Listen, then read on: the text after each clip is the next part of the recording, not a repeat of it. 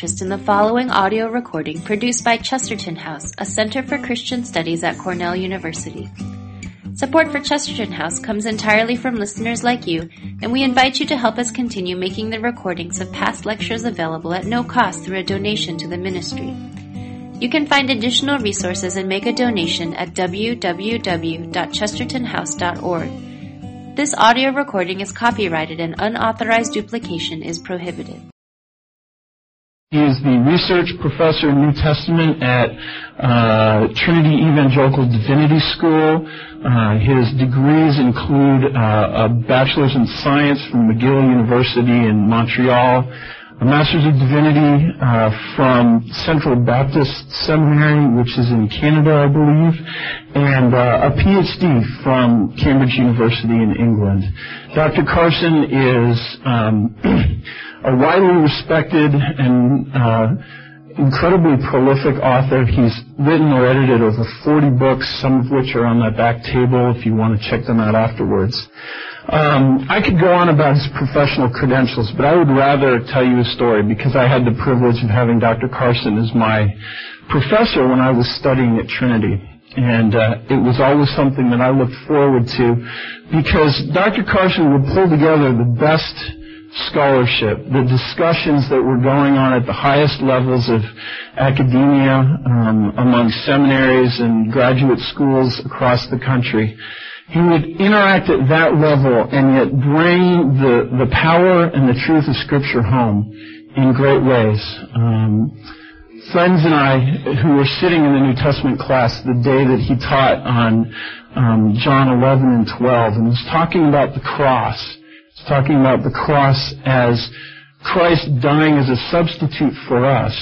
When uh, Caiaphas says, you know, it's good that a man, you know, one man should die for many, and he's talking about the sake of Israel. But of course, God meant that to mean that Christ was going to die uh, for uh, the elect, for sinners like us. Um, and then he he, he went beyond that and he talked about the cross being not only the atonement where God gained us our salvation, but also the model for our lives. The cross is a picture of a sacrificial life, of dying to self and dying to our self-interest. Um, and he told a story about a missionary who had served his whole life and come back from the mission field and within six months had run off with uh, the church secretary. And and he asked us at the end of that, as he told the story and he reflected on it, he, he said, I was talking to my pastor and I said, why do you think this happened? He said, I'm not sure that man ever made a sacrificial decision for the gospel. And he posed the question to us, have we ever made that, have we ever made a sacrificial decision for the sake of the gospel? Have we ever done something that's cost us something very dear for the sake of following Christ? We went home that day from New Testament class and spent time praying together, asking God that that would be true of us. That's the kind of man Dr. Carson is. Uh, his wife Joy is at home in Chicago. He has two children, one of whom is uh, his daughter Tiffany is a student here at Ithaca College. Um, but I'm very excited. He's going to come tonight and open John 1 and look at Jesus, the Word of God, to us. So please welcome with me Dr. D.A. Carson.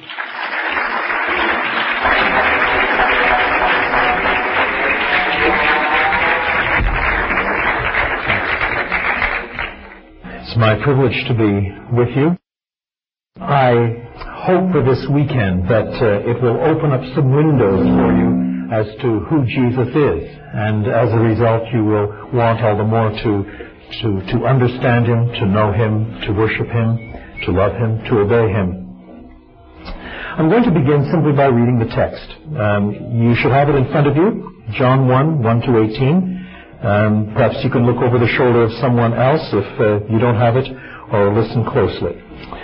In the beginning was the Word, and the Word was with God, and the Word was God. He was with God in the beginning. Through him all things were made. Without him nothing was made that has been made. In him was life, and that life was the light of men. The light shines in the darkness, but the darkness has not understood it.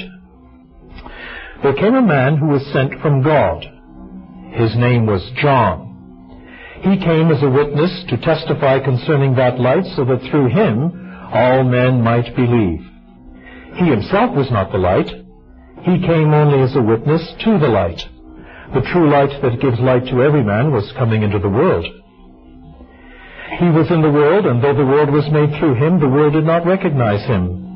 He came to that which was his own, but his own did not receive him. Yet to all who received him, to those who believed in his name, he gave the right to become children of God. Children born not of natural descent, nor of human decision or a husband's will, but born of God. The Word became flesh and made his dwelling among us. We have seen his glory, the glory of the one and only, who came from the Father, full of grace and truth. John testifies concerning him. He cries out saying, This was he of whom I said, He who comes after me has surpassed me because he was before me.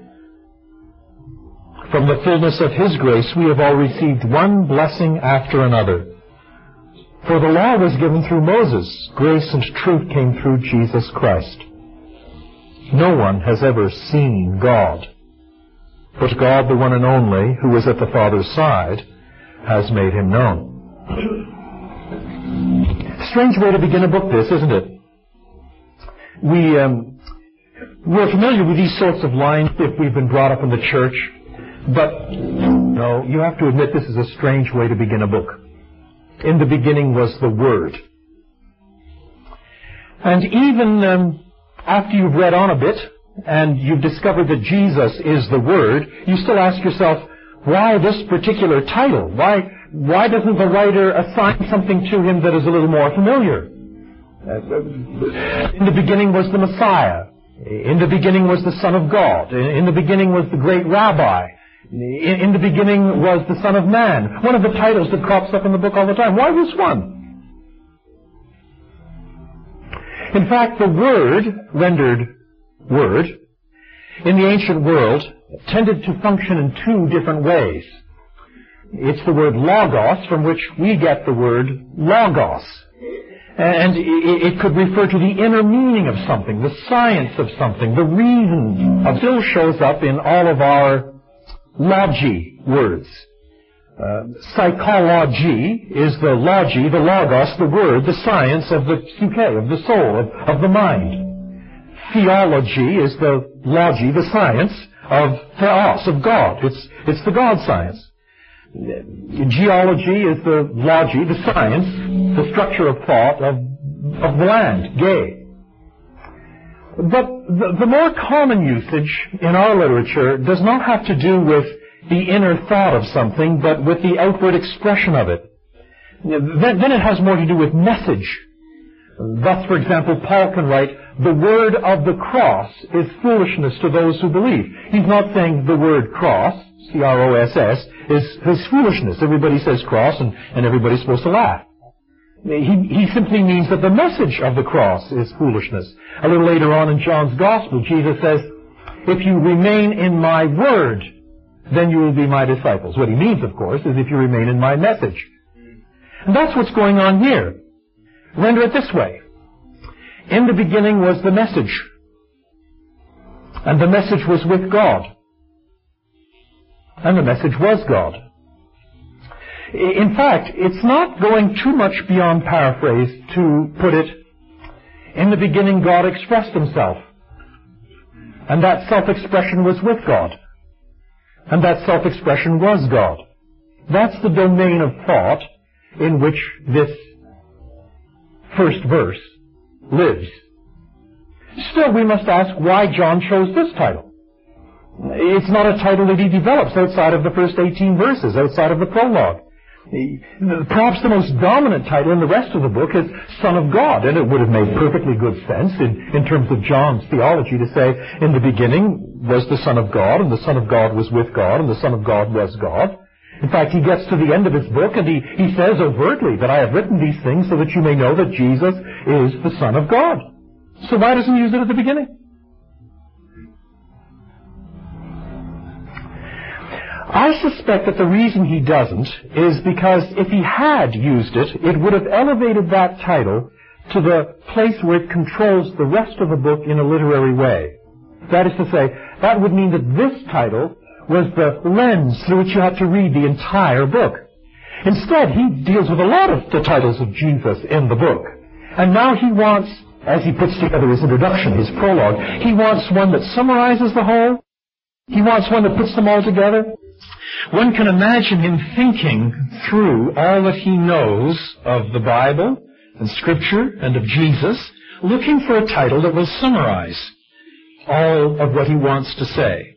Perhaps he recalls that in the Old Testament, we read, by the word of the Lord, the heavens and earth were made. Now, of course, he knows that when that's said in the Old Testament, it's, it's, not, it's not a reference to Jesus. It means that God spoke. And because he has absolute power, he can bring things into existence by his own determined will. He but speaks. Nevertheless, the scriptures do say, by the word of the Lord were the heavens made, Psalm 33. And then you might remember, the word of the Lord came to me. Again and again the prophets speak in this line. Or Isaiah 9. The Lord has sent a word, that is a message against Jacob. Uh, and in that case, the word is connected not with creation, but with revelation. Or sometimes the word word is connected with power, transformation, salvation, deliverance. For example, my word, God says, will not return to me empty, but will accomplish what I desire. Or again, in Psalm 107, God sent forth His word and healed them. And so he thinks, yes, that is an appropriate expression to use of Jesus himself. That is, the one who is God's own agent in creation, in revelation, in self-disclosure, in transformation. I will call him the Word of God. Nor is John the only one to think in those terms. Do you recall how the Epistle to the Hebrews begins? In the past, God spoke to our forefathers, there's that word. He spoke to our forefathers through the prophets at many times and in various ways. But in these last days, He has spoken unto us, and then the original has simply in Son. That is, the Son is not presented as parallel to the prophets, but the actual medium Himself. It's as if God has spoken in the past by words, now He has given us the Son revelation. Uh, it's as if God's last word, as it were, is Jesus Himself. Now, John goes on to say two things which on first reading sound mutually contradictory. That's not normally the way you begin a book either.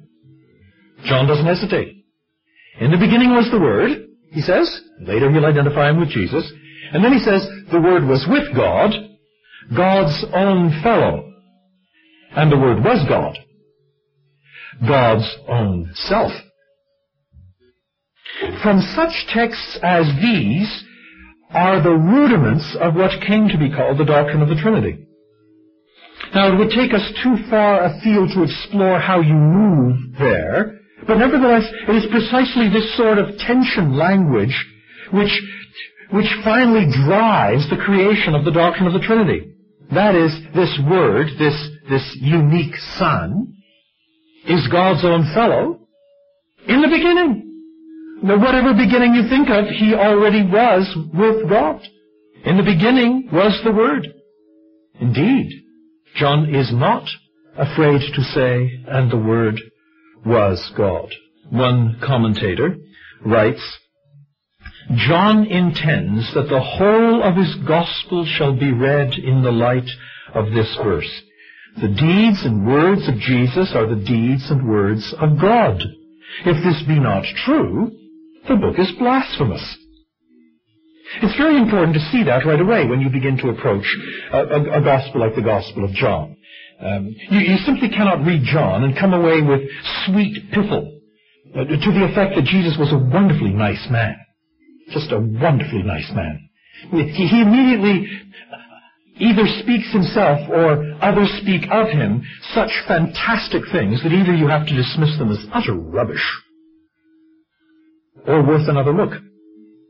He demands either repentance, allegiance, worship, or dismissal. But never, ever should we condescend to treat him as if he were sweet niceness. Now then, what does John tell us about this word? He tells us four things. First, the word creates us. If you're following in the text that I gave you, verse 2 repeats the middle clause of verse 1 in order to prepare the way for verse 3. The middle clause of verse 1 is the Word was with God. That's picked up in verse 2. He was with God in the beginning to prepare the way for verse 3. Through him all things were made. That is, because he was actually with God in the beginning, he could serve as God's own agent in creation. And then, verse 3 puts things both positively and negatively to allow nothing to escape. Through him all things were made. Without him, nothing was made that has been made. Nor is this the only place in the New Testament where such claims are advanced. For example, in Colossians 1, verses 15 and following, written within about um, 30 years of Jesus' death and resurrection, the Apostle Paul insists that all things were made by him and for him. And indeed, in the passage that I just read from Hebrews, something similar is said. In the past, God spoke to our forefathers through the prophets at many times and in various ways, but in these last days, He has spoken to us by His Son, whom He appointed heir of all things, and through whom He made the universe. Now, the question is, why does John say this? You, you see, many of the things in John's prologue anticipate themes that show up in the rest of the book. We'll come across two or three of them in due course. It's an introduction. And so as a result, this introduction anticipates major themes that crop up a little later in the book. But nowhere in the book, outside the prologue, does this theme get developed. Nowhere. What's John's point, then, in introducing it here? Well, in part, this is a setup for an argument that he develops in the prologue itself. We'll see it in a moment. Verse 10, He was in the world, and though the world was made through Him, the world did not recognize Him. Do you see, it is the doctrine of creation that grounds human responsibility. The first responsibility of all created, moral, sentient beings is to own their dependence. That's why the first temptation is presented as overthrowing that dependence and wanting to be like God. And in the beginning there is God. In the beginning there are the human beings who are in His likeness and who recognize their principial dependence upon Him and are devoted to Him in their acknowledgement of their dependent existence. That is part of what it means to love God with heart and soul and mind and strength. But as soon as we become the center of the universe, then God is de-godded. God is relativized. I was speaking in Montreal a few months ago, and this was a bilingual conference as it, as it happened, and, and so uh, because I was brought up there, half of my speaking was in English and half was in French, but they had translators giving simultaneous translation going the opposite way. But at this particular point, I was speaking in English.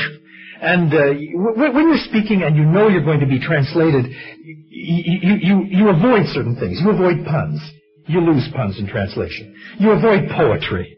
Um, you avoid things that are just tied to one culture and not the other culture and, and so forth. But in my um, enthusiastic flow, I dropped in this expression, the de-godding of God. And I thought, oh good grief. Back of my mind it's playing, what is the poor translator going to do with that one? So afterwards I asked him, what did you do with it? He said, I said, la détronisation de Dieu, the dethroning of God. And then I had one of my graduate students with me, and he said, oh, I can do better than that. He said, La chosification de Dieu. The thingamifying of God? the, the turning of God into a thing? Do, do, do you see? The de-godding of God. La chosification de Dieu. I just wish I'd thought of that one. It's so good. And, and, and, and, and that is exactly what happens once God becomes our competitor. Instead of our maker, in, instead of, of our sovereign, then he becomes our competitor. If I'm at the center of the universe, then God, if he, she, or it exists, jolly well better serve me, or quite frankly, I'll find other gods. Thank you. And that is the beginning of all idolatry. At, at, at base, thus, in Scripture, it is creation that establishes the grounds of our responsibility. Have you ever tried to share your faith uh, to be rebuffed in these sorts of terms? You, you, um, you talk about what Jesus means to you and uh, how he died on the cross for your sins, or whatever categories you are most comfortable with, and, and then eventually the person says to you, look, look Elaine, I'm really happy if this Jesus business is a, is a help to you. You know, we all have to find our own way. And for, for, for you, it's Jesus, and I'm happy for you. Really, I am. And for me, it's crystals. It, it, it gets the rhythm of my life back together again. We, we have to find our own spirituality. But I really don't like it when you keep shoving Jesus down my throat. Now back off. You know? Or else I'm not sure I want your friendship. Now what do you say?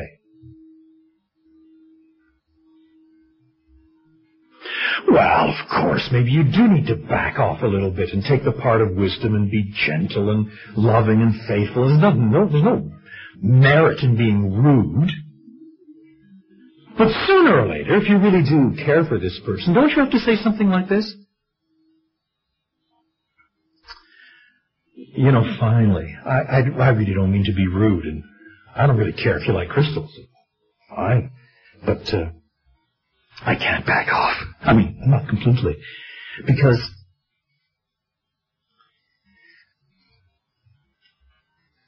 the, the one I worship made you, and you owe him. And the fact you don't recognize that is already an embarrassingly large sign of the enormous danger in which you find yourself.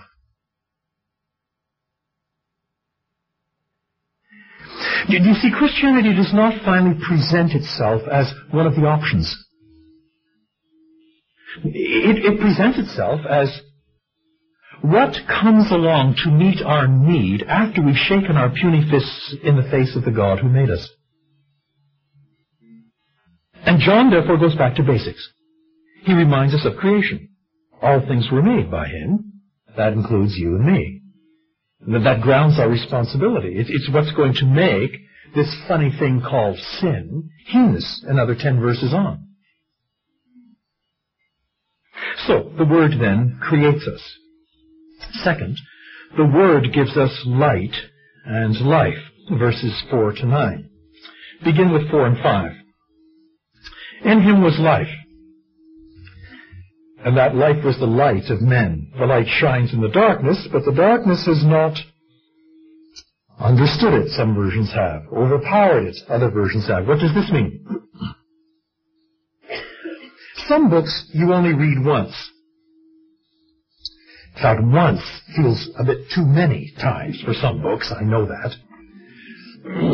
Or perhaps, you know, you're, you're on a research project and you take U.S. Airways out of here to uh, Philadelphia or someplace where you can pick up a transcontinental flight. You're going to LA to use some libraries there. You got four boring hours ahead of you. Sitting in a squashed seat and eating plastic food. So you go into the airport bookstall and you pick up a whodunit. And by the time you arrive in LA, you've discovered whodunit. So you leave the book in the seat pocket of the seat in front of you, because this is not one, quite frankly, you're going to add to your library. It, it's not a bad book, but it was actually merely a time killer. Uh, you weren't in business class, so you couldn't plug in your computer. And besides, you, you didn't want to work on your computer the whole time in any case. You read a whodunit. This is not a book that you will read again. Or if you do read it again, it's because two years from now you're on the same flight and you pick up the same book and you forgot that you read it.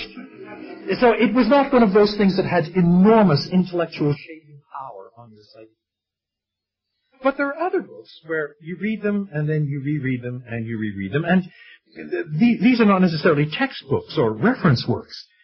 They may be really good novels. Even whodunits, occasionally. One of the better volumes of P.D. James, for example.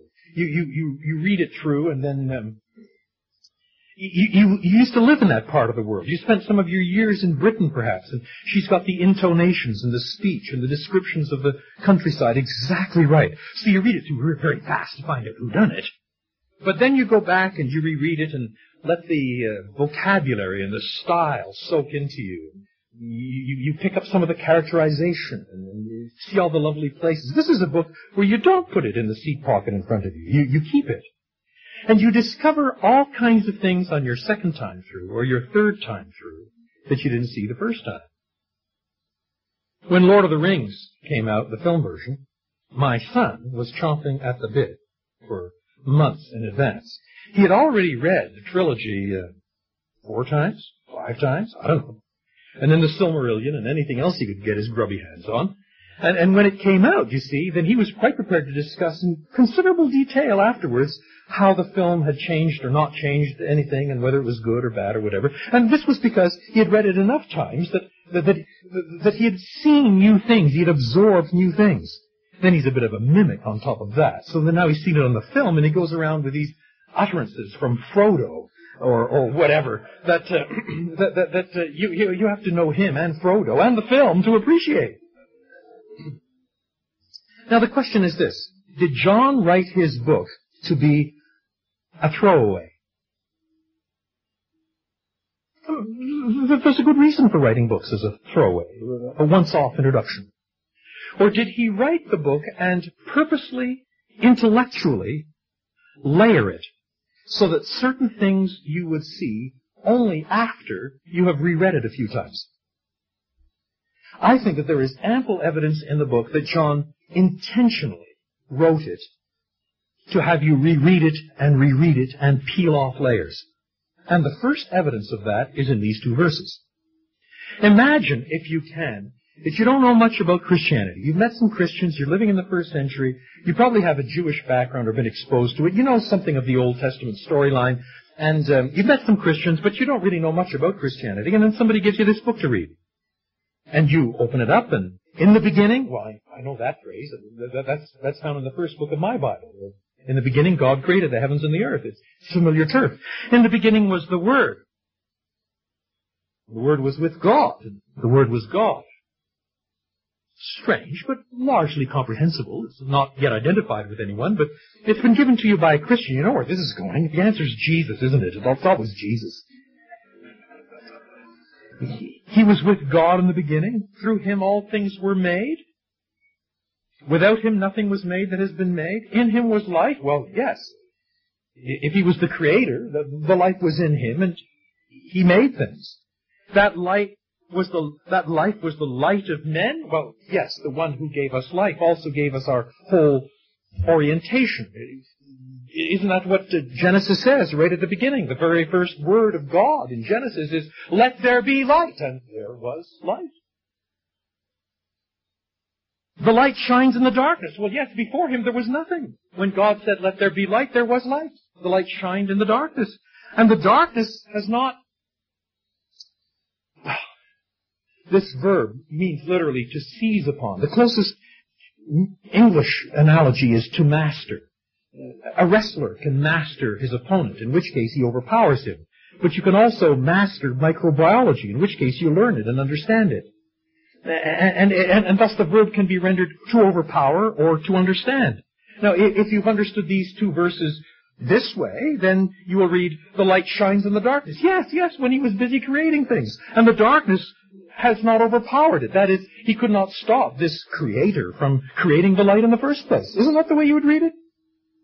I, I don't see how else you could read it after you've read the first three verses. It, it, it follows on. But then you read a little further. There came a man who was sent from God. His name was John. He just suddenly appears in the text. He came as a witness to testify concerning that light. What, the light of creation? John wasn't there at creation. He himself was not the light. Well, I guess not.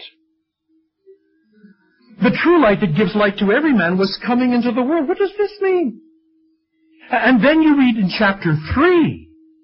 This is the verdict, chapter 3 verse 19. Light has come into the world, but men love darkness instead of light because their deeds were evil. Now light, you see, has a moral overtone. And darkness is not simply the darkness of nothingness before anything was created. Now darkness has has an overtone of wickedness, of, of, of evil, of reprehensibility, of decay. And, and life now has notions of, of purity and truth. And in fact, as you read on, life and light are connected again and again with eternal life, not just with the life of, of the created order, but with eternal life itself. And you, you read on, you get to chapter 8, Jesus says, I am the light of the world. So now you read through the whole gospel, and you, you spot all these, these discussions of life and light, and now you go back and you read verses 4 and 5 again. Like a P.D. James novel. You see where the plot line goes, now get another layer. In him was life. Ah, yes, but the whole book's been talking about eternal life. That life was the light of men. The whole moral ordering which gives us conscience and revelation and truth and honor and integrity. The light shines in the darkness, that is, in the darkness of a world that is now seen as corrupt and rebellious, anti-truth, suspicious. But the darkness has not mastered it, has not understood it. The light comes and the darkness doesn't even understand it. It's another world, as it were. It's, it's another domain.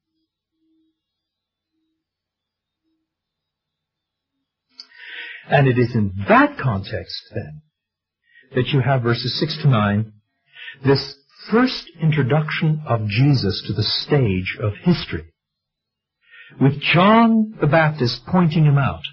He himself was not the light, but he came as a kind of forerunner, an announcer of the light so that all would believe through him. Now I want to say something then about history. Supposing you could prove, I don't know how, but supposing you could prove somehow that Gautama the Buddha never lived, would you overthrow Buddhism? No, of course not. Because Buddhism is a set of philosophical structures that are independent of the claims of any one individual. Buddhism will stand or fall on its own internal coherence, on the results it has in people's lives, but it is not making essential historical claims, which, if they were overthrown, would destroy Buddhism. Supposing you could prove that Krishna never lived, one of the gods of the Hindu pantheon. Would this jeopardize Hinduism? No, of course not. In Hinduism, there is universal, deep truth of a quasi-pantheistic variety, which emerges in different sorts of gods, millions and millions and millions of them. And if somehow, I don't, I can't imagine how, but if somehow you could debunk Krishna, well, there's always Shiva, and millions and millions of others, do you see? Moreover, if you asked a well-informed mullah, could God have given his revelation through someone other than Muhammad? The mullah might first take offense. And then you, you would have to explain what you mean. No, I'm not questioning whether or not he did. That, that's for you and your people to sort out. I'm, I'm not, that's not my issue. The question I'd like to raise is, can you imagine that God in His sovereignty might have given His revelation through someone other than Muhammad? And then, once your question is well understood, the mullah is likely to respond, well, of course. Muhammad himself is not the revelation. We believe that he gave the final revelation. He was God's mouthpiece in the revelation. But the revelation is not Muhammad. In that sense, Muhammad is independent, you see, of the revelation. But if you asked a Christian, could you imagine that the revelation of the gospel could have come through someone else? The question is finally incoherent. Because the revelation in the Christian structure of things is Jesus. If you could prove that Jesus never existed, you have utterly destroyed Christianity. In fact, if you could prove that Jesus never rose from the dead, Paul understood that in the first century. He said, if Christ be not risen, he says, then all kinds of things that flow from this. First, he says, the apostles and the 500 witnesses and so on, who all said that they saw him, they're all liars, so you can't trust them anyway. And then he says, you are still in your sins and, and your faith is worthless. Worse, he says, you are holding on to a hope that is not well grounded. Paul does not have any truck whatsoever with a merely psychologically beneficial religion. He wants it to be a true religion. Do you see? So that if somehow this God who has disclosed himself in space-time history now can be shown not to have disclosed himself in space-time history, then you have discounted Christianity. Now that's part of what's going on here. This word, God's own agent in creation, now is said to have been touched and seen and witnessed to by John the Baptist. The same theme recurs in the verse, in verse 15. That's one of the reasons why all of the New Testament writers are really keen on this witness theme. You, you, cannot prove who Jesus is the way you can prove a mathematical formula in a well-defined, let's say, base 10 system. In a base 10 system, uh, de- defining the integers appropriately, 2 plus 2 is 4. But on the other hand, uh, with historical claims, you cannot proceed on that basis. You proceed on the basis of witness. Because the claim of Scripture is that God has disclosed himself in space-time history to real people, in real languages, to real men and women in real historical situations, not to universal humans, but to men and women, to people speaking Greek and Aramaic and Hebrew. And in particular, in particular, he's disclosed himself in the fullness of time in one word made flesh, man, Jesus. The Word then gives us light and life. Third, the Word confronts us and divides us. The Word confronts us and divides us. Verses 10 to 13. He was in the world, and though the world was made through him, the world did not recognize him. I was brought up in a Christian home of an earlier generation that was pretty conservative. In those days, Christians tended to speak quite a lot of worldliness. Never drink, smoke, swear, or chew, and never go out with girls that do. Chew, for those of you who have been protected, is chewing tobacco, not gum. You can see what a high class background I had. World, it was sometimes pointed out, renders the Greek cosmos. Cosmos is cognate with the Greek verb kosmeo, to adorn, from which we get the English word cosmetics. Worldliness is connected with cosmetics.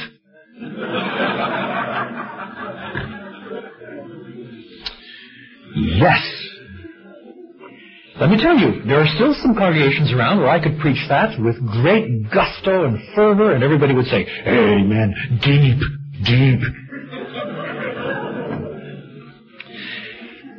But contemporary linguistics warns us that you have to understand a word in its context. A, word, a, a text without a context becomes a pretext for a proof text. And in this context, in John's usage, cosmos, world, has nothing whatsoever to do with cosmetics, and his analysis of what's wrong with the world is much more profound than whether or not you chew tobacco. In John's usage, In, in four or five instances, the world is simply a big place. Thus, in the last two verses of this book, he ends up by saying, there are a lot of other things that Jesus did, and I suppose that if everything that he, as the Word incarnate, had done, after all, all eternity past, I suppose, he says, that the world itself would not be big enough to contain the books that should be written. World thus seen as a big library. I like it. I like it. But John uses the word 70 odd times where it has very negative overtones. Or a setup for negative overtones, as here. He was in the world, and though the world was made through him, that's the setup, the world did not recognize him. And then more narrowly, verse 11, he came to that which was his own. He came to his own home, the expression means. It's an idiom. He came to his own people. The, the, the, the, understanding is that he came to his own covenant people, the Jews. He was a first century Jew. And his own people did not receive him. Not, of course, because they're worse, but because they're typical. In some ways, of course, this is saying nothing more than what Old Testament prophets are constantly saying. Thus God says in the prophecy of Isaiah, chapter 65, All day long I have held out my hands to an obstinate people who walk in ways not good, pursuing their own imaginations, a people who continually provoke me to my face.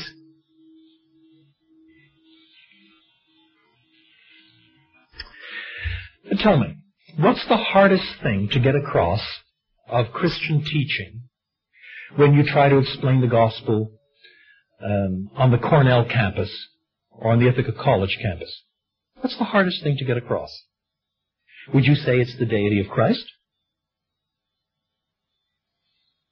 Would, would, would you say it's the resurrection of Jesus? Would you say it's the Trinity?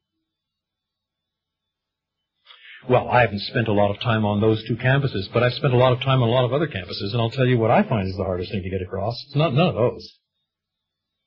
It's sin. Because somehow, after living through the bloodiest century ever, in which, apart from war, we've managed to bump off a hundred million people, through various genocide, 20 million Ukrainians, 6 million Jews, 50 million Chinese, a third of the population of Cambodia, a million and a half Armenians, I don't know how many Hutus and Tutsis, and on and on and on. About 100 million, apart from war. We have concluded, at the end of the century and the beginning of this one, that there is no such thing as objective evil. Now that's evil. And in fact, in scriptural terms, you see, evil is not the, a question of breaking a few rules now and then. Evil is bound up with something more foundational. In the beginning there was God, and we were rightly related to Him. But, but now because I have made myself the center of the universe, then everything must revolve around me. It's not as if we go around saying, I'm the center of the universe, I'm the center of the universe. There's, there's nothing quite as overt as that. But if someone holds up your high school graduating class photo, for whom do you look first?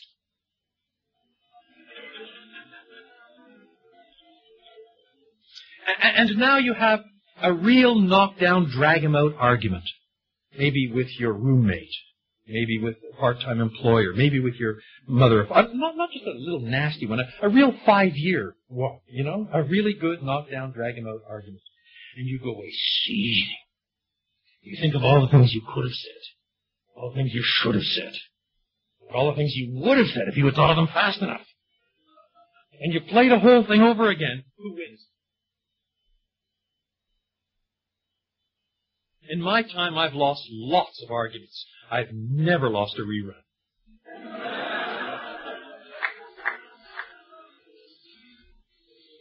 Because I'm at the center of the universe.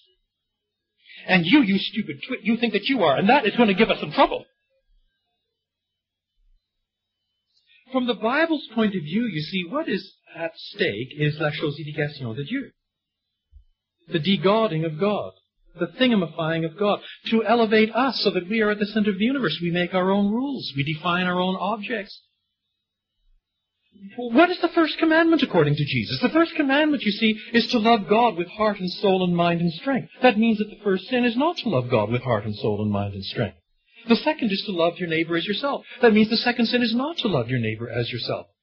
That means that there is no sin that you can commit without committing the first one. None. And very few of the of sins that you can commit without committing the second one as well.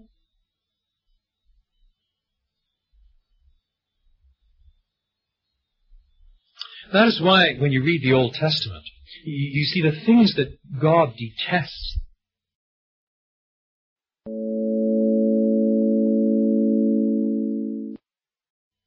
some ways a mark itself already of remarkable blindness, deep-seated corruption.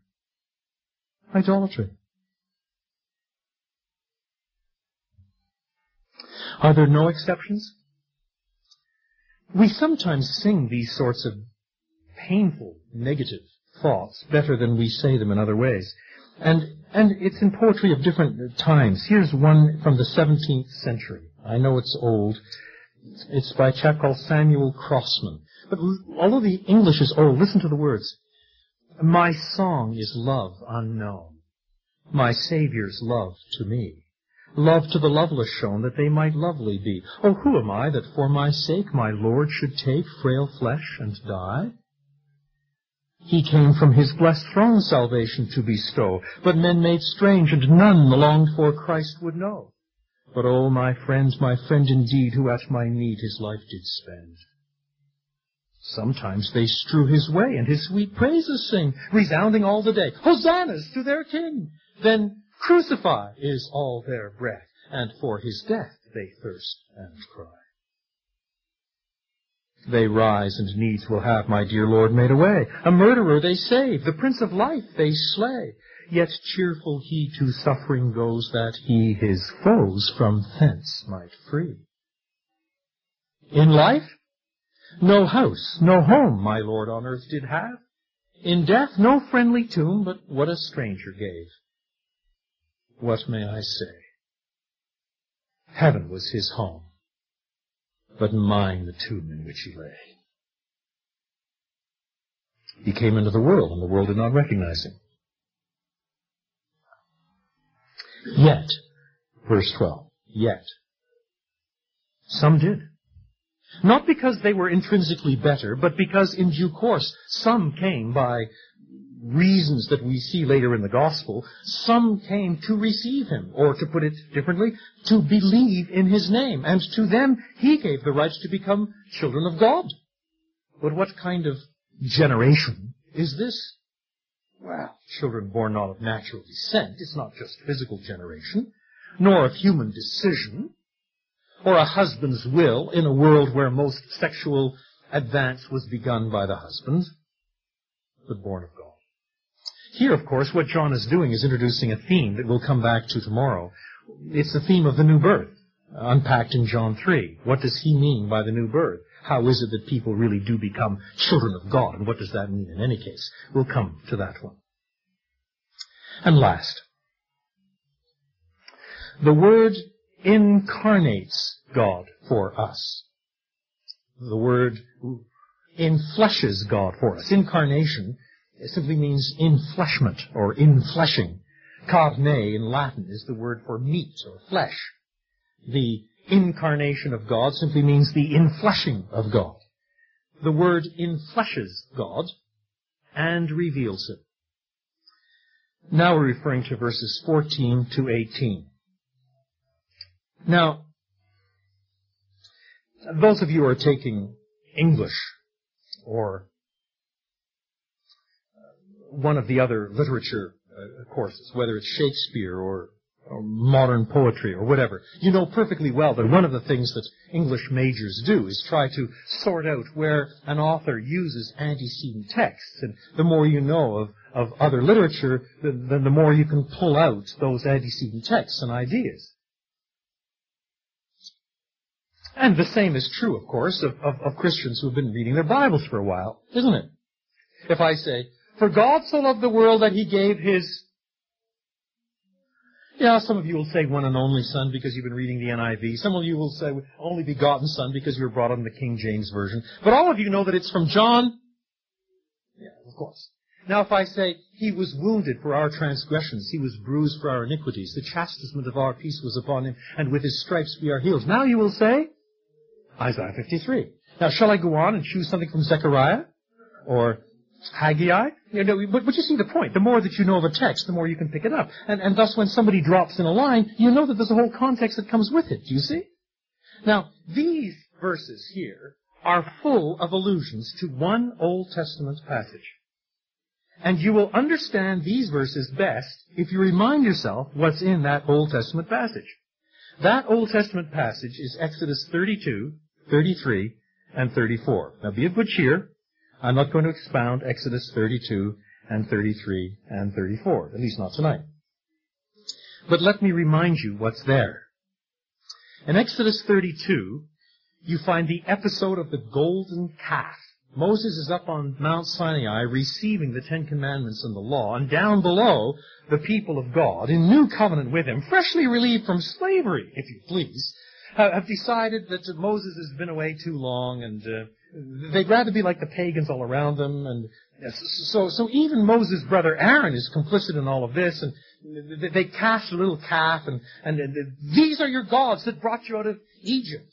And, and, and suddenly now they have reverted to a, a more pagan style form of worship with great revelry and even uh, orgy. Moses comes down and sees this, and he is not pleased. The tablets of stone are broken. God threatens to wipe out the people. Moses intercedes. There's judgment on the community. The plan had been for God to have the tabernacle, the new tabernacle where he was going to appear, uh, built right in the middle of the camp with three tribes in the north, three in the south, three in the east, three in the west. But God says, if I show up anywhere near this lot, you know, my wrath could burst out and consume them. There's no way that this can be built in the middle of the camp. That's chapter 32. Chapter 33, you find Moses praying and interceding. Before there was this great uh, tabernacle, there was a small tent that was pitched outside the camp, we're told in chapter 33. Moses, verse 7, used to take a tent and pitch it outside the camp, some distance away, calling it the tent of meeting, and there he used to go and, and seek God's face and pray. Now we overhear one of his prayers, 33:12. Moses said to the Lord, You've been telling me, lead these people, but you have not let me know whom you will send with me. But because you see, Aaron was the one that had been sent with him, but now Aaron was so compromised that Moses just felt utterly alone. Who will go with me now? You said, I know you by name. You have found favor with me. If you are pleased with me, teach me your ways so that I may know you and continue to find favor with you. Remember that this nation is your people. I didn't volunteer for this job. They're your people. You know, what, what do we do now? The Lord replied, My presence will go with you and I will give you rest. Moses said to him, If your presence does not go with us, do not send us up from here. How will anyone know that you are pleased with me and with your people unless you go with us? Well, what does it mean to say that you are pleased with us if you absent yourself from us? If you hide yourself from us? What else will distinguish me and your people from all the other people on the face of the earth? And the Lord said to Moses, I will do the very thing you have asked, because I am pleased with you and I know you by name. And so as a result, when the tabernacle is built, a few chapters later, it is built in the center of the camp. And there's never any more mention made of God withdrawing himself from his people despite their sin. Then Moses said, Now show me your glory. It's as if Moses is saying, The only thing that will stabilize me for this unbearably enormous task I have is such a vision of who you are in all of your greatness that it stays with me and grounds me and, and, and reassures me that what I'm doing is true and right and of transcendent importance. Maybe I've just had power displays up until now. Maybe part of this is psychological. How can I be grounded with the kind of steadfastness of faith that will endure in these constant contests I have with my own people? Now show me your glory. And God said, I will cause all my goodness to pass in front of you. And I will proclaim my name, Yahweh, the Eternal One. in your presence. I will have mercy on whom I will have mercy. I will have compassion on whom I will have compassion. But, he said, you cannot see my face, for no one can see me and live. Then you know what happens. He's hidden in a cleft in the rock, and Moses is, is, is hidden. And, and then the Lord goes by and intones certain words. And then after he's gone by, Moses is allowed to peek out and glimpse something of the trailing edge of the afterglow of the glory of God. What are the words that God intones as he goes by? Chapter 34. The Lord, the Lord, the compassionate and gracious God, slow to anger, abounding in love and faithfulness, and a whole lot more. Abounding in love and faithfulness. The Hebrew words are chesed vamed. Love and faithfulness. The same words are sometimes rendered grace. It's God's covenantal favor, even, even in the midst of sin. It's His love, His, His grace. And emet in Hebrew is, is more than truth. It's His utter, rock, solid reliability. His faithfulness. And then faithfulness in speech is truth. Thus, for example, um, when the Queen of Sheba, uh, centuries later, visits uh, Solomon, uh, she says, everything that was told me about you was emet. That it was, it, was a faithful report. It, it, it was the truth. Abounding in love and faithfulness. You could equally say abounding in grace and truth. Now go back to John 1.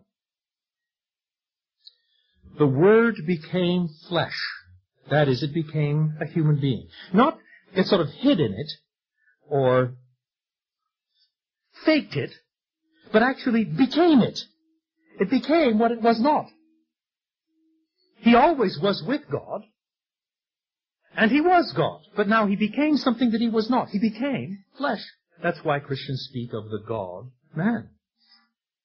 And he made his dwelling among us.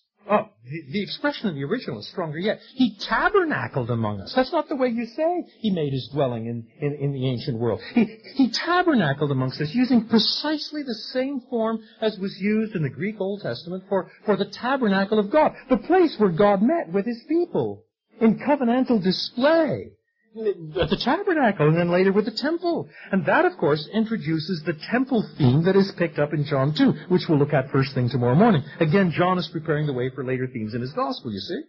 So the Word became human and made his dwelling. He tabernacled among us, and we have seen his glory. Well, glory is a great theme in the Old Testament, but but Moses asked too for the glory of God. And what did God say? I will make all my goodness to pass in front of you. And now you start thinking, how does this glory theme play out in John's gospel? Well, the first miracle shows up in chapter 2, and at the end of it, chapter 2, verse 11, we're told that the disciples in this miracle saw Jesus' glory. That theme is repeated until you get to chapter 12. And then you discover that Jesus is most glorified by being hung on a cross. He returns to the glory he had with the Father by being glorified on a cross.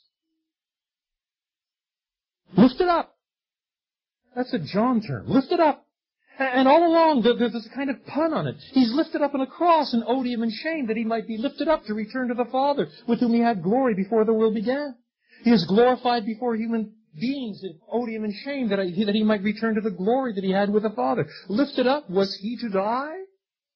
We sing.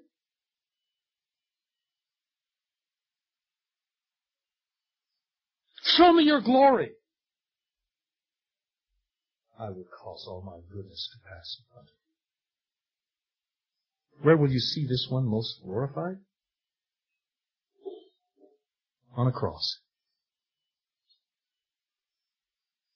On his way to glory. The glory of the one and only who came from the Father, full of grace and truth. And then, by the time you get down to the, to the, to the last verse, you are reminded, verse 18, no one has ever seen God. That's referring directly to Exodus 33. But Moses was not allowed to see God. He was permitted to see the trailing edge of the afterglow of the glory of God and hear God in tone.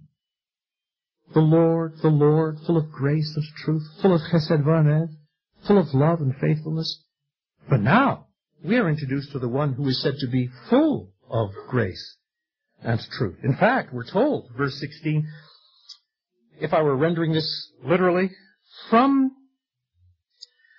from his fullness, we have all received a grace instead of a grace. It's not grace upon grace, as if they're piled up like Christmas presents under a tree. Piles and piles, gift upon gift, grace upon grace. That's not the idea. It's, we have all received a grace instead of a grace. A grace replacing a grace. For, verse 17, there's the explanation, that for is important. For, the law was given through Moses. There's the reference back to Moses. And the giving of the law at this very time in Israel's history. The law was given through Moses. That was a great, gracious gift. But grace and truth came through Jesus Christ. Grace and truth par excellence. Grace and truth personified. Grace and truth in a person, in the God man. And the Mosaic law covenant has gone. It was pointing to something else. And now, the very epitome of what the tabernacle was for, the very epitome of God displaying himself in glory, the very epitome of grace and truth has come about in the new covenant of the one who is called full of grace and truth. I first began to think seriously about these verses when I was an undergraduate at McGill in the mid-60s. And I lived that particular year in a residence called Molson Hall. You can guess who put up the money for it. And on my wing, there was a Pakistani who was twice my age. He was old enough to be my father.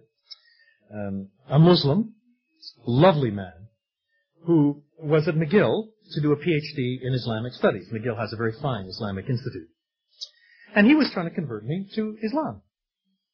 And I was trying to tell him about Jesus. Seemed fair to me, except I felt often outclassed because he was doing a PhD in, in Islam and I was doing chemistry and mathematics. And I, I, I was frequently, hopelessly outgunned in theological debate. I remember walking down uh, University Avenue to Pine Avenue to pick up the bus because he decided one evening that he'd come to church with me. He only did it once or twice, but he wanted to see what a Christian church was like. And as we were walking down, he says, Don, he was such a lovely fellow. We got along famously in all kinds of ways. He had this flashing smile.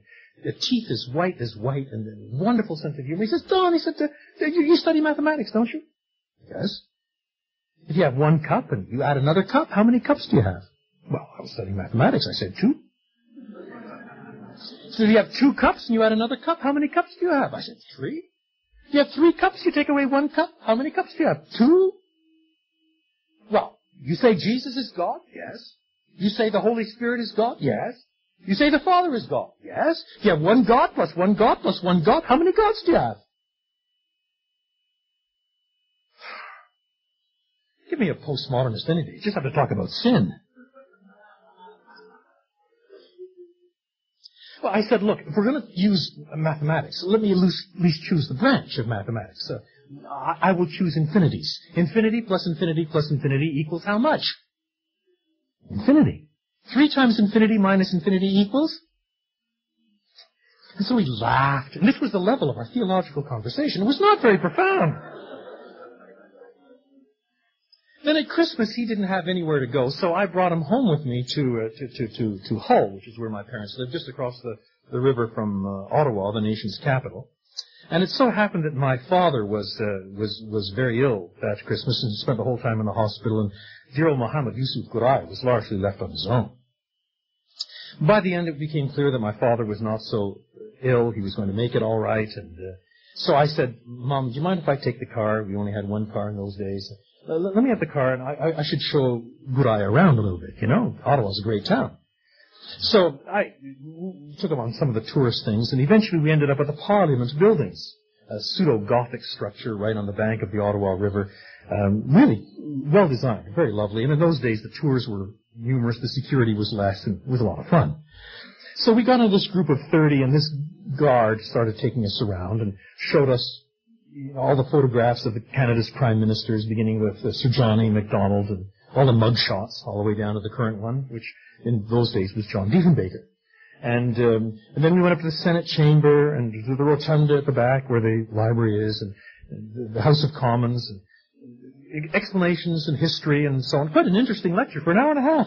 And eventually we came back to the foyer, the, the, the foyer, the, the, the rotunda at the front, and there were large columns with fluted arches in the top and a little figure in each one. And each one was carefully explained. This is Aristotle. For government must be based on knowledge. This is Plato. For government must be based on wisdom. This is Moses. For government must be based on law. Went all the way around. End of the tour. Any questions? Guriah chirped up. Where is Jesus Christ?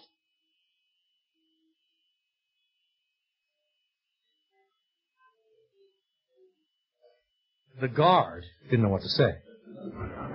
So he said what guards do under those circumstances. I beg your pardon? So Guriah then did what foreigners do under such circumstances. He assumed that he wasn't understood because of his thick accent, so he said it more slowly and more loudly. Where is Jesus Christ? So now you had three groups in the rotunda of the Canadian Parliament hearing a Pakistani Muslim ask where Jesus is. As for me, I was looking for a crack in the ground to fall into. I didn't know where this was coming from either. I'd given him a Bible only about six weeks before because I, I had never dawned on me that he'd never had a Christian Bible. I didn't have a Quran. He didn't have a Bible. Seemed fair. And we sort of did a swap.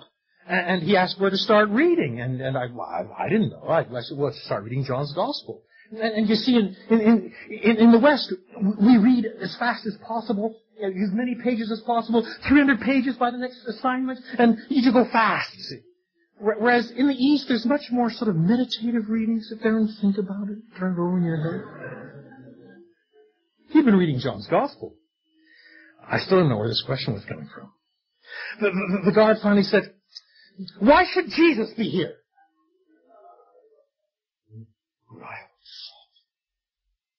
So I read in the Christian Bible that the law was given by Moses, but grace and truth came through Jesus Christ. Where is Jesus Christ?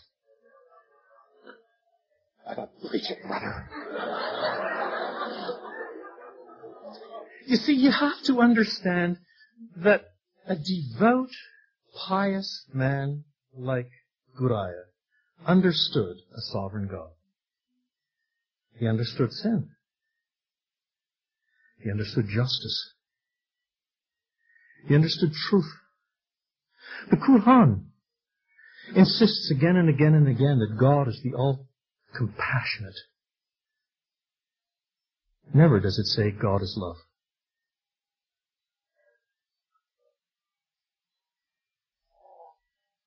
And already Guriah was snared. He was snared by this God-man Jesus, full of grace.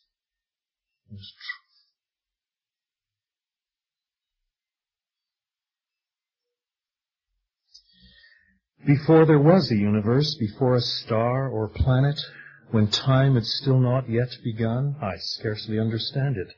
The eternal Word was with his God, God's very self-expression. The eternal Word was God himself, and God had planned redemption.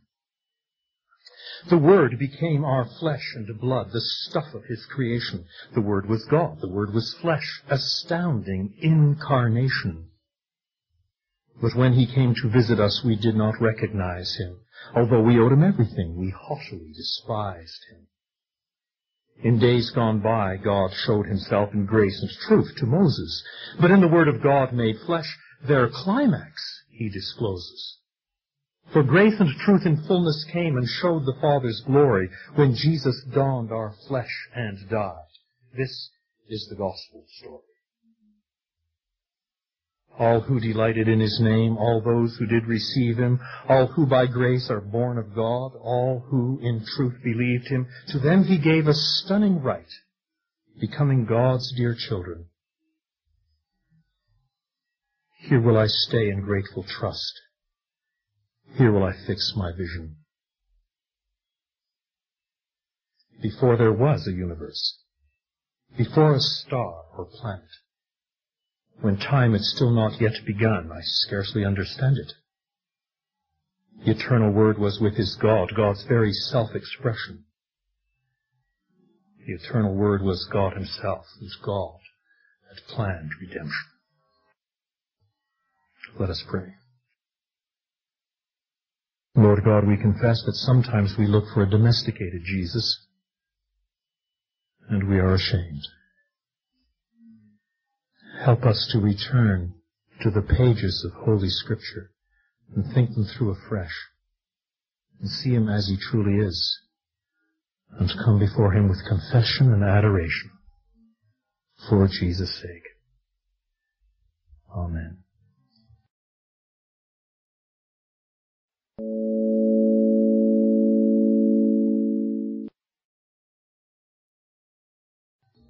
After years of teaching, I've discovered that when there are no questions, it is the result of one of two things. Number one, the speaker has been so delightfully comprehensive that there's nothing left to ask. Or, he's been so remarkably obscure one scarcely knows where to begin. yes. Do you know if your pa- Pakistani friend became Christian? That's a long story, and I and I, I one always treats such questions with some reserve. Um, by the end of that year, you, you must understand, I was I was 19 or 20, and he was in his mid 40s, and he was an esteemed teacher in Pakistan. By the end of that year, he had read a lot more and talked to others, and he decided that he could no longer commit himself to Islam, and therefore felt he had to withdraw from the program and uh, just for, for integrity's sake. But he had his wife and two kids back in Pakistan, so he went home. The last letter I had from him was that he was still considering Jesus. And um, over the years, um, uh, I sent letters and books and so on. I never got any reply. Um, there are long stories within stories on that one, and I think I know what happened, but I'm not sure. It's one of those questions. I have a mental checklist of questions to ask of God when I get to glory. That's one of them.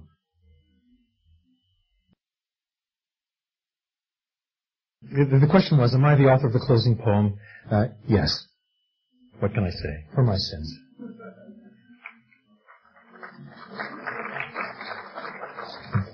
There have been some of us that have been, been working for the last few years uh, trying to create some new hymns, uh, and that's one of them. That's been set to music but not yet published. Some of them have been published and are circulating as part of the new hymnody that's developed.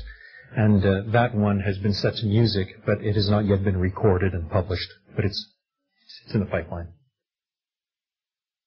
Having gone through that experience before and recommended John's Gospel, if you had the same experience today, what would you recommend to that mullah to read? Um, that's a very good question. Um, I think it would depend a bit on the nature of the relationship. You see, in that particular case, he and I had become friends and uh, on the same on the same wing, and he was trying to influence me and offering me a Quran as I was offering him a Bible. So it was a kind of reciprocal friendship sort of thing where you, you could get into stuff like that. And in some ways, I was distinctly not a threat to him because I was an undergraduate doing chemistry and mathematics. Do, do, do, do you see? Whereas in the nature of the case, I would be viewed differently today. And, and so you, you might have to, to, to do more groundwork and other things. When I have talked to, um, to, to, to Muslims in more recent years, um, th- then you sometimes have to distinguish between um, a, a Muslim on the street with a kind of lay knowledge of Islam and of Christianity, just as a, a lay Christian on the street has a lay knowledge of Christianity and Islam. You see, I mean, a lot of, we'll come to this tomorrow in fact, a lot of street Muslims think that the Christian doctrine of the Trinity says that God copulated with Mary to produce Jesus, and that's the Holy Trinity. Well, no educated mullah thinks that, but, but some street Muslims do. So where you begin, you see, at, at the one level, and where you begin at, at the other level is, is really radically different. Um, to, to remove some of the barriers, I've sometimes tried to deal with passages, in fact, one of them that we're going to deal with tomorrow, on what it means to confess Jesus as the Son of God. Because that is one of the big, big, big offenses in Christianity, to talk about Jesus as the Son of God. So I, I sometimes begin with a Bible study on John 5, uh, um, 16 to 30, which we're going to look at tomorrow, in fact. Um, the, the, the Quran confesses that Jesus is the Word of God. The Quran does, does use that expression of it. And so John 1, 1 to 18 is in fact not an entirely bad place to begin in any case. Um, popular Islam has much more place for angels and, and, that sort of thing. Another very good place to begin with, with, with, uh, with, with Muslims is Matthew 1 and 2 and Hebrews 1 because they're full of angels.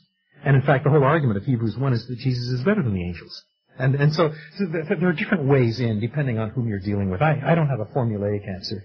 It, it's, it's partly coming to terms with, with what the Bible says and with what the Quran says and, and, and entering into honest discussion.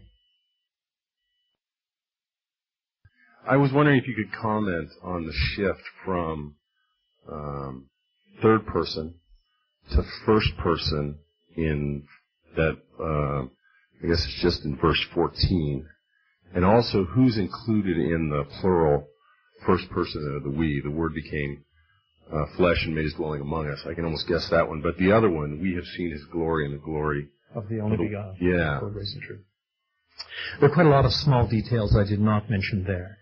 But later on, um, again and again and again, John, in the, the, the writer of John's Gospel purports to be a Jew one of the disciples of Jesus, one of the twelve, and by a process of elimination and by the early witness of the church, most Christians, except for the most skeptical in the last couple hundred years, have said it was John's gospel.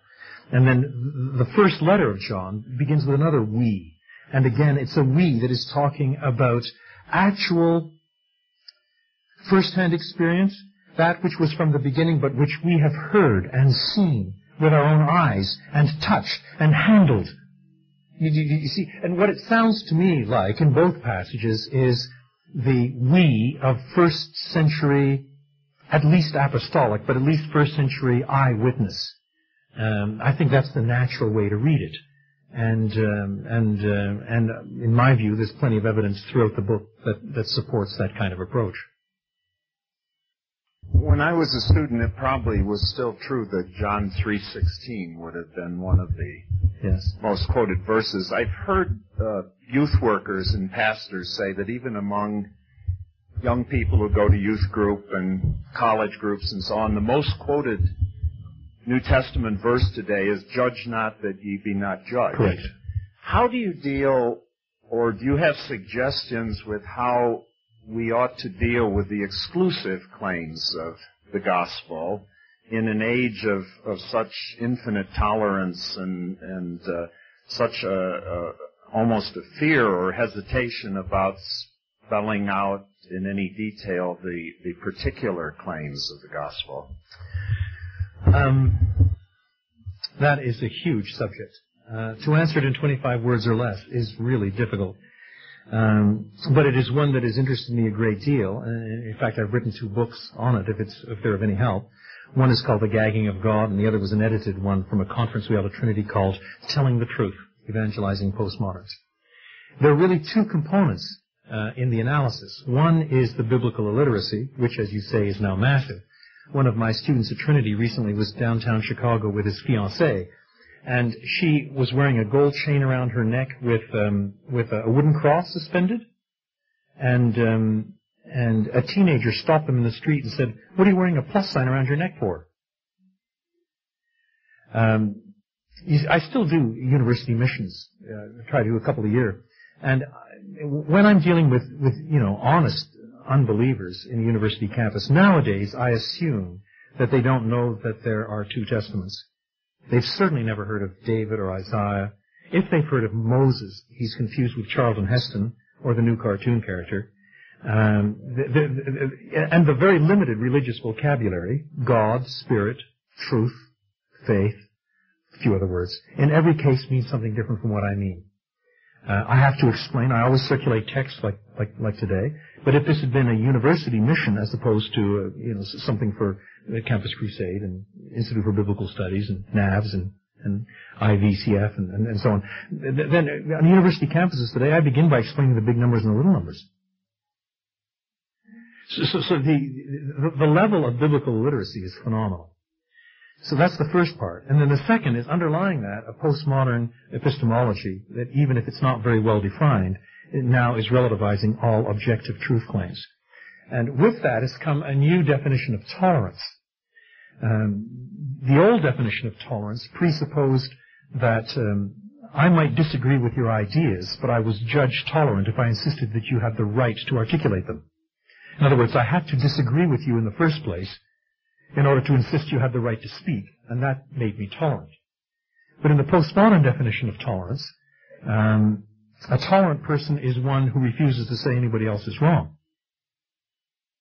I don't, I don't even think that's logical.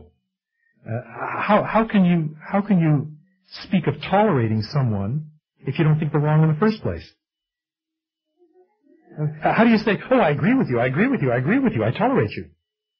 How do you do that? Do, do, do, do you see? You have to say, oh, I disagree with you, but I tolerate you. Then, then you're speaking meaningfully of toleration. And, but in the, in the, in, in the old way, toleration was disagreeing with the ideas, but having such respect for the person, and in the Christian way, because he or she is made in the image of God and has as much eternal destiny as you have and all the rest, that, that, that you, you, you defend to the death their right to speak, even if you disagree with their ideas. But in the new definition of tolerance, you can't say that anybody is wrong, and you are not tolerating them if you ever say anybody is wrong. The one wrong thing to say is that somebody else is wrong. The one heresy left is the view that there is such a thing as heresy. And, and then the one thing that is not tolerated is the person who says that, um, that, that, that anybody else is wrong. That is not tolerated. So it turns out that the new tolerance is extremely intolerant. I mean, those are the kinds of things that we're facing all the time in a, in a university. I, I, I know that. I, I, it's where I live. And in my view, the only way of finally addressing these things is looking them straight in the eye and beginning to answer them on the negative side. That is, you have to begin to answer some of the problems of postmodernism, and I think it can be done. But then you also have to start rebuilding the foundations by outlining the Bible storyline. In other words, I don't think that you can uh, see see people genuinely, knowingly, understandingly in faith, truly converting to Christ, who who know so little of the Bible storyline, the worldview, the frame of reference, that, that, that there's sort of um, just making an existential leap in, into, into a kind of Jesus thing. That, that's not genuine conversion. The biblical warrant for all of this, it seems to me, is the difference between what Paul does in Acts 13 and what he does in Acts 17. In Acts 13, you find him evangelizing Jews and proselytes in a synagogue where people already share his Old Testament background. There he spends all of his evangelistic time trying to explain that Jesus really is the promised Messiah and that the Old Testament really does say you have to die and all of that. When he's dealing with biblically illiterate, though highly intellectual pagans, in Acts 17, he begins with one God, creation, providence, the aseity of God, that is, he doesn't need us, unlike a pagan religion where gods and human beings are in a kind of tit-for-tat relationship. Uh, they got needs, we got needs. You scratch my back, I scratch your back. I offer you the right incense, they give me the right baby. You know, that kind of thing. Um, or my wife, as the case may be. Um, uh, and, and, and, and so, so instead, you know, the God of the Bible is, is, is, uh, is bigger than that. He saw, and he goes through these, and then he introduces idolatry. He, he's got to create a whole worldview before he introduces Jesus. And in my view, contemporary evangelism in biblical, amongst biblical literates really is what is now called worldview evangelism. Now that's a bit outside the domain of of this year's structures. Maybe we'll come back sometime and talk about worldview evangelism, but uh, it's, it's, it's outside of my brief in some ways for, for, for, for, this particular series, except that some of the things that I'm dealing with with respect to Christ actually are putting in worldview structures. It's why I began with creation and fall and who Jesus is. And so those are all big worldview staples uh, that, that have to be put in place to make sense of the gospel itself. To quote Billy Graham, may the Lord bless you all real good.